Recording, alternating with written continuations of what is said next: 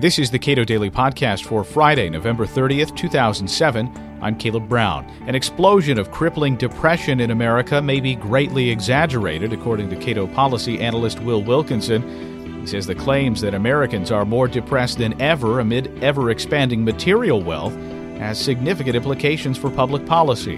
He explores much of this in a book review in the December issue of Reason magazine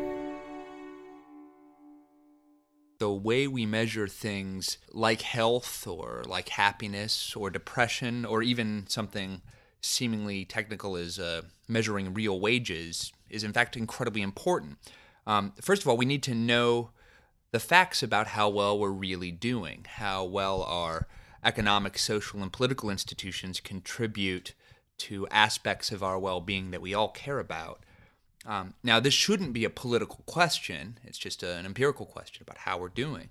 Um, but unfortunately, it is a political question. Most political action is motivated by fear. Um, we're a lot more motivated to avoid losses than we are to seek gains. So, if you can convince voters that there's a crisis of obesity or an epidemic of depression, it becomes a lot easier to push through some piece of paternalistic legislation or some kind of new entitlement. Um, now, the opposite error to which libertarians are sometimes prone is simply to, to deny that there's any problem at all in advance of the evidence. But again, uh, though the facts about how we're doing tend to have a political upshot, uh, it isn't a political uh, it isn't a political question, and we have to be intellectually honest and aware of our own biases as well.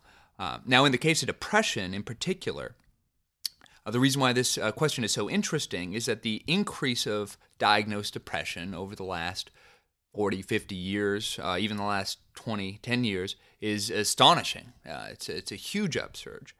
Um, so the question really is uh, why the huge increase in diagnosed depression? Is it really because so many more people are depressed than they were in the past, uh, which would say something really serious about the way our society uh, provides for well being? Or is it because something has changed in the way clinicians diagnose depression? In uh, my review in Reason, uh, I discuss uh, this book by uh, Horwitz and Wakefield called The Loss of Sadness. And the thesis of their book is that uh, the clinical practice of psychiatrists and psychologists has changed significantly over time. Uh, the Diagnostic and Statistical Manual, which is uh, sometimes known as the sort of Bible of psychiatry, it contains all of the various categories of mental ailments, uh, changed the diagnosis, uh, changed the criteria for a diagnosis for major depressive disorder um, sometime in the early 80s. Uh, and the way they changed it uh, made the category extremely lax and extremely permissive.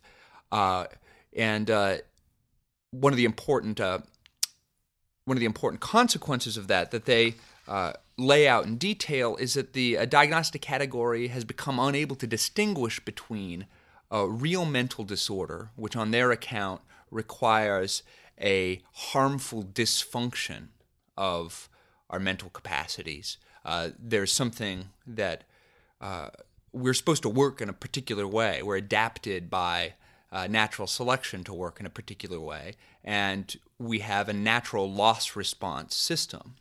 We so your dog dies, or you lose a job, or you lose a girlfriend. Uh, it's uh, it's functional. It's healthy for you to feel sometimes even very intense or very prolonged sadness. Um, a good diagnostic category should be able to distinguish between that kind of sadness and a real disorder um, and the current definition of depression is unable to do that. And that's largely the reason why we see such a huge upsurge in, uh, in diagnosed depression. It's just because the inability of the clinical category to distinguish between perfectly functional, healthy sadness and uh, real dysfunction. Based on the distinction between being depressed and being merely sad, that would have an impact on your access to uh, medications that you might want to make you feel better, right? Yeah, that's an important part of the story. Uh, so it's not just that there's this very permissive diagnostic category.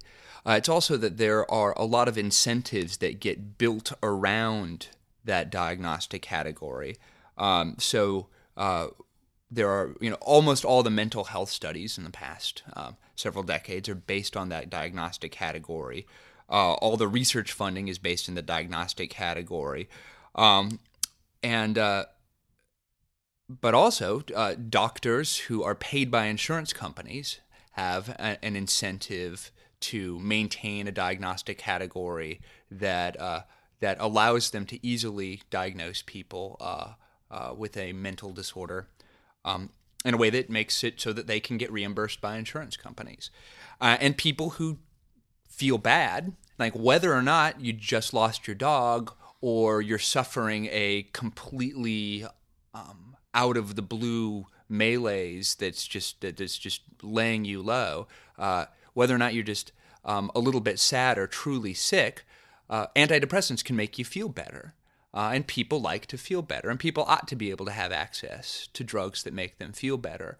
Uh, in some sense, the permissive diagnostic category is uh, a workaround. It's a way that people can get access to mood enhancing drugs, uh, whether or not they're truly ill. Um, one of the difficulties in reforming a diagnostic category like depression uh, is that we would have a, we'd have a better idea of how well we're really doing if the uh, diagnostic category was more context sensitive in the way that Horwitz and Wakefield say it should be. Uh, you know, context sensitive meaning that it can tell the tell whether the symptoms are produced by a real malfunction of your psychological system or just a normal uh, response of the loss system. So whether or not you're uh, truly sick or just sad, Prozac, Wellbutrin, Effexor, uh, whatever, uh, can make you feel better. Um, so it's a problem if we make the diagnostic category more accurate, um, in part because it'll make it harder for some people who are really helped by drugs to get drugs. On the other hand, if we made the diagnostic category more accurate, we'd have a better assessment of how well we're really doing. So there's a little bit of a bind there. Will Wilkinson is a policy analyst at the Cato Institute. This is the Cato Daily Podcast. Cato Audio is a 60 minute dynamic monthly CD that brings you inside the Cato Institute for highlights from lectures hosted by Cato each month. You may subscribe at cato.org.